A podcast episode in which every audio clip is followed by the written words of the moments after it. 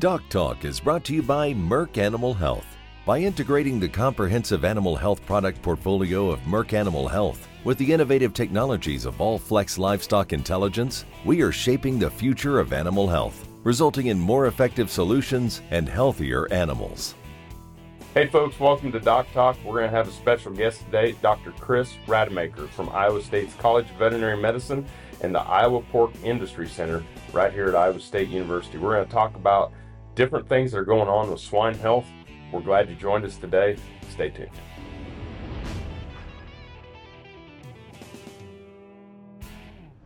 Hey folks, welcome to Doc Talk. I'm Dr. Dan Thompson here with Dr. Chris Rademacher.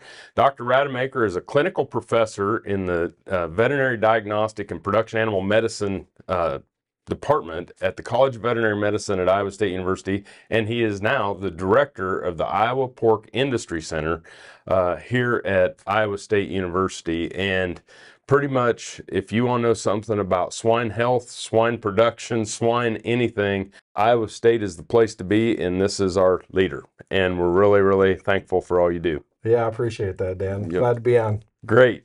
And and so we're going to jump into talking about PRRS. And I had a student um, one time wrote a paper about PRRS and spelled it P U R R S. Um, and I said, close. Close, right? so this isn't cats. That's right. But, but PRRS is a, is a syndrome in pigs.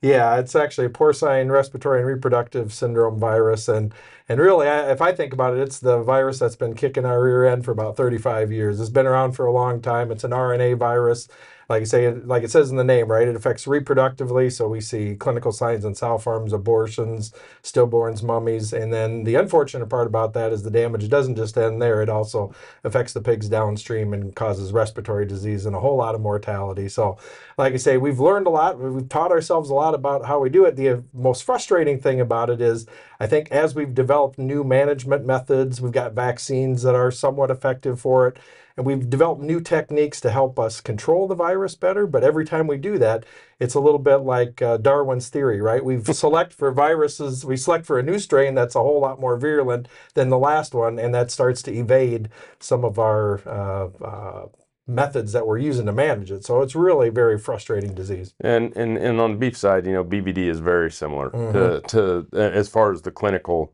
uh, signs and outcomes. So, what are some of the things that we're doing now when it comes to PRRS to help protect the herds and and protect gilts and things. You like bet, you bet. So a lot of it, we've gotten to the point, you know, it's really talking about biosecurity, right? What can we do? We know it gets in pigs. What can we do to make sure we keep it out of our farms? You know, we do a pretty good job in breeding herds. We put a lot of showers. We do a lot of transfer, you know, washing transportation trucks.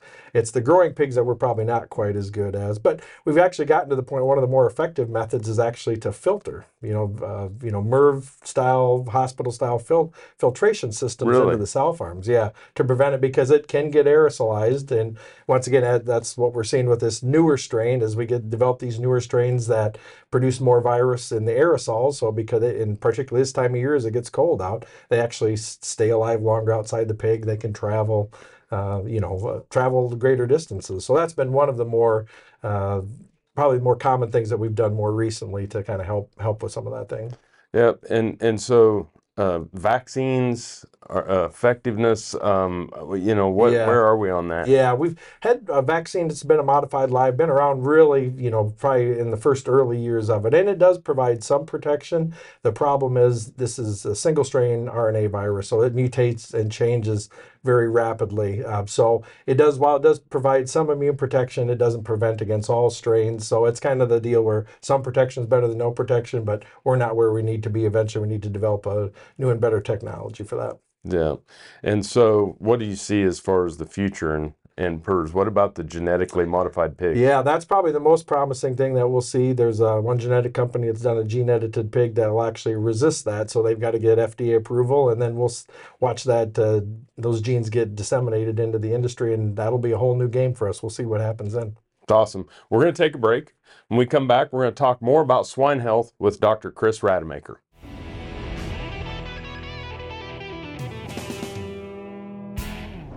Hey, folks, welcome back to Doc Talk. Dr. Dan Thompson here with Dr. Chris Rademacher, who's the director of the Iowa Pork Industry Center. Uh, and also, he is a clinical professor in the VDPAM, Veterinary Diagnostic Production Animal Medicine Department at the Veterinary College of Veterinary Medicine here at Iowa State University. And um, we left, we're talking about PRRS, and we can roll into some research that y'all have done recently on uh, sow mortality. Yeah, so we, uh, along with uh, our colleagues at Kansas State and Purdue, we got a five-year grant to study mortality of all phases. So my little slice of that big pie was we wanted to really look at sow mortality. We've seen sow mortality really increase uh, since about 2014. Kind of took an exponential leap, and you know, due to many various factors, we you know we see more uh, pelvic organ prolapses than what we have in the past.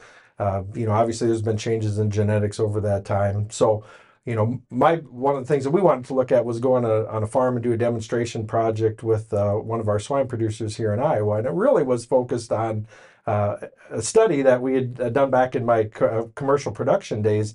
We had a summer intern just spend a, a whole summer in a farm.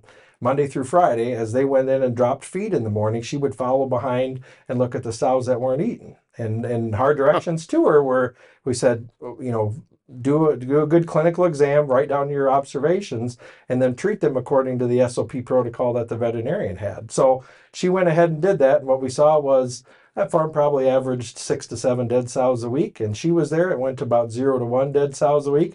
then she went back to school and went back to six to seven dead sows a week, right? So just a small intern project, but always kind of stuck in the back of my mind, which is really to say, I wonder how much of that is we're just not detecting those at risk sows early enough.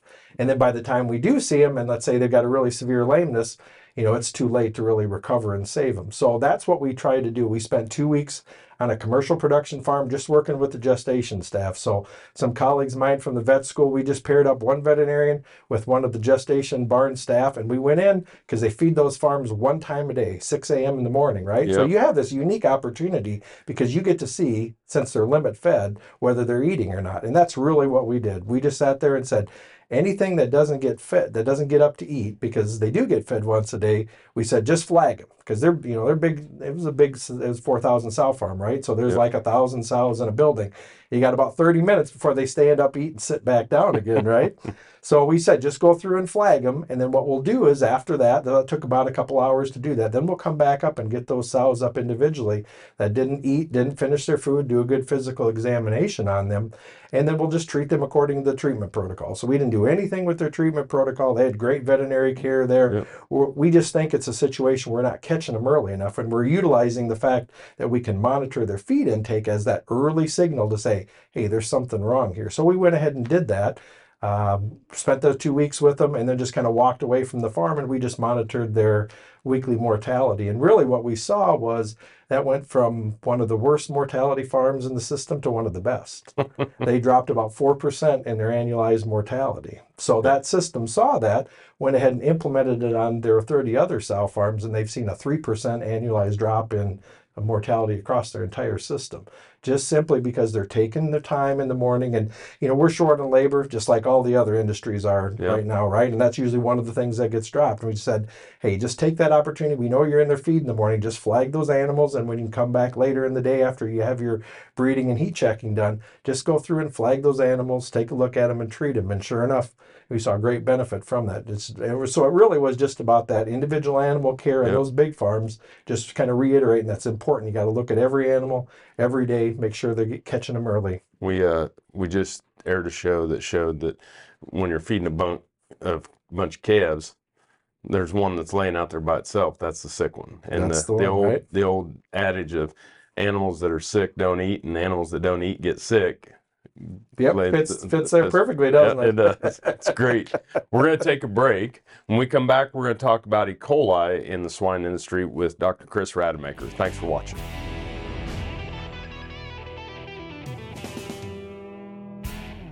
Hey, folks, welcome back to Doc Talk. Dr. Dan Thompson here with Dr. Chris Rademacher, who has two hats here at Iowa State. One, he's a clinical professor of production animal medicine in, the VDPAM department at the College of Veterinary Medicine, and he is also now our director of the Iowa Pork Industry Center that spans across our campus, tying together all different colleges, all different departments to help focus and serve the, the swine industry. And, you know, we're we were going to talk about E. coli, and so so what are some of our major concerns when we think about E. coli? Yeah.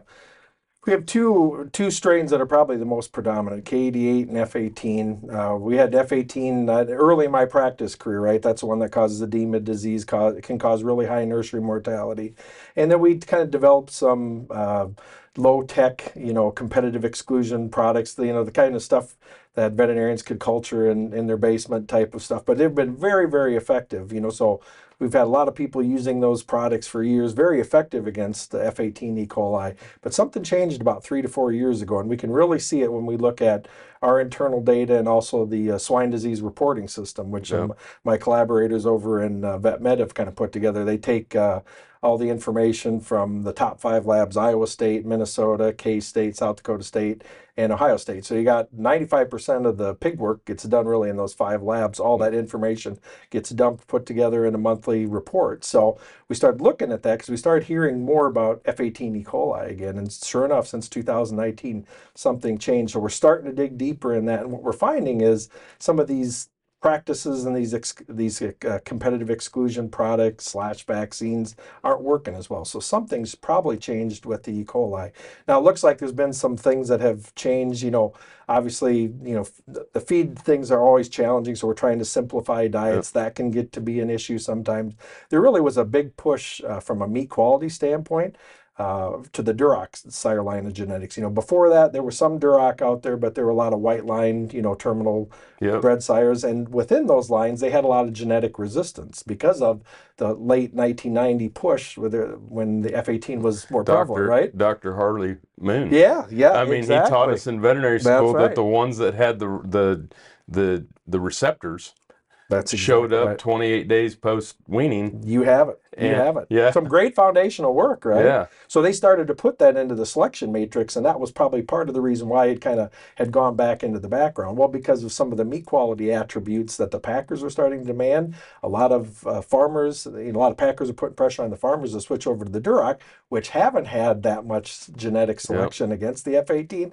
And if we look at that, that that kind of all occurred at the same time as as companies and as producers started to switch over to Duroc, well, lo and behold, now we're starting to see the F18 E. coli increase again as well. So now we're back to to probably looking at the genetic selection and and mm. starting to help fix it that way. Yeah, yep. I, I think that's one thing. Certainly, all the genetic companies are very attuned to that, and will probably go back into their matrix. The other thing we started to look at is a closer look at the E. coli itself. Mm-hmm. I know some work here from my colleagues over in Met, VetMed started to take some of the newer whole genome sequencing, all the CSI kind of stuff that we get to do in VetMed, started to look at the E. coli specifically, and they're starting to, to find this gene that's prevalent in human medicine. It's an attachment gene, which is different than the receptors that Dr. Moon talked to us about Oh, before. be damned. So we're starting to do some research to say, okay, we can find it. Does it really mean anything or not? If it does, it could mean, well, it could evade that receptor mechanism and it could attach by a different way. So, I'll be dang. yep. Well, it, one thing about it, they always say the bacteria were here before us and they'll be here after us. They're pretty good at changing, Yeah, adapting to they change. Unlike me. Um, we're gonna yeah, we're, we're gonna take a break. We're here with Dr. Chris Rademacher at Iowa State University.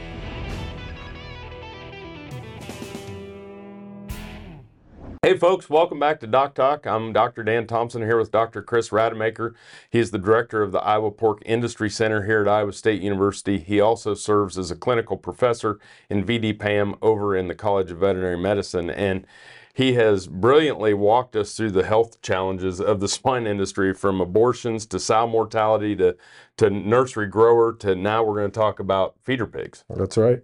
And so the name of the game is biosecurity. Yeah, I think a lot of what we've learned, certainly with PRRS, PRRS has probably been the greatest teacher for us from a biosecurity standpoint, and it really has been about how do we keep things out. Okay, all about bio. In a, a technical term that my colleague Dr. Holtkamp uses is, uh, you know, bioexclusion. Right? Uh, How do you keep new things out from coming into your pigs? Now we're trying to start to look at it a little bit more globally to say Well, we know we have sites that break, okay, and we know that the the site that breaks becomes the potential for other sites to get infected. So we're starting to look at things, uh, uh and what he terms uh, coins the term as biocontainment. In other words, once the site gets infected, what can we do to keep you know that virus there and keep it from spreading to other sites? You know, Yep. so And we've seen some of that, you know, that the the last barn you chore yep, is the one with PRRS or the one with PED, and and uh, and same way with us. You know, we the the last cattle that we work or the high risk calves. Um, we let Yeah. the the you know the naive and the yearlings and things like that go through first, and that's right. you know, and and so kind of kind of changing our day and changing our schedule to contain the disease. That's exactly right. That's exactly what we're talking about. You know, because people think, well, I got to shower into a unit because I want to make sure I'm not dragging anything out. But then they get a little bit lazy about showering out, thinking, well, I got to go home or do something that. What they're not realizing is, yeah, they they can they can if they get lazy, they may drag some stuff and they drag it into their pickup.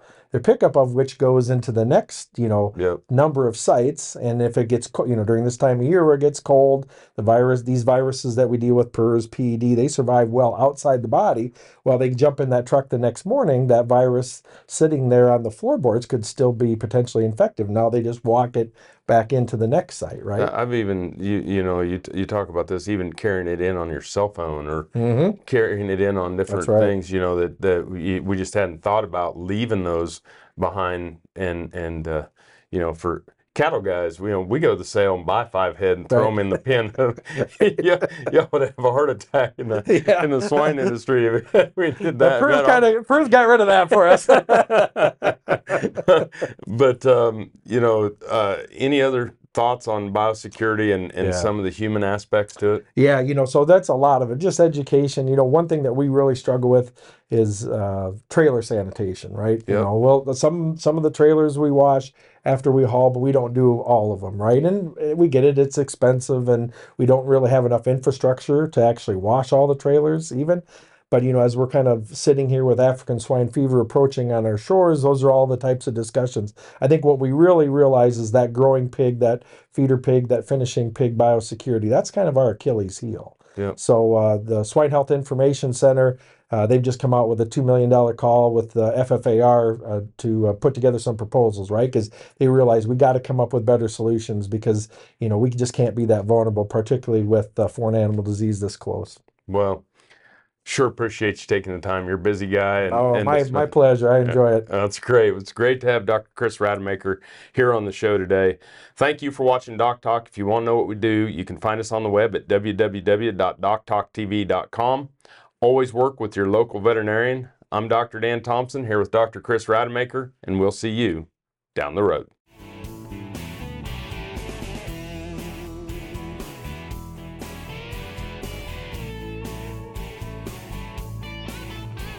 Doc Talk is brought to you by Merck Animal Health. By integrating the comprehensive animal health product portfolio of Merck Animal Health with the innovative technologies of Allflex Livestock Intelligence, we are shaping the future of animal health, resulting in more effective solutions and healthier animals. We see you.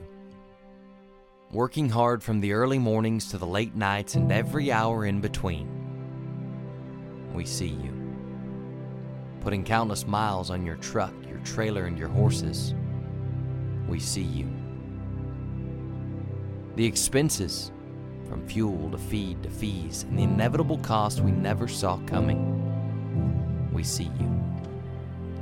Young and old, and every race, color, and creed united by a dream. We see you.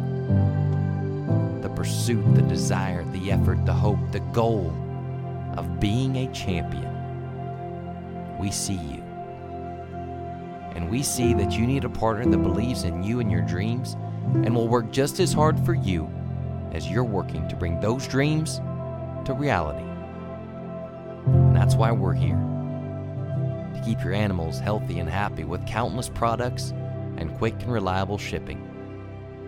Valley Vet Supply. We work hard for you so you can work hard for your dreams. To the cowboys and cowgirls, to the dreamers, we see you.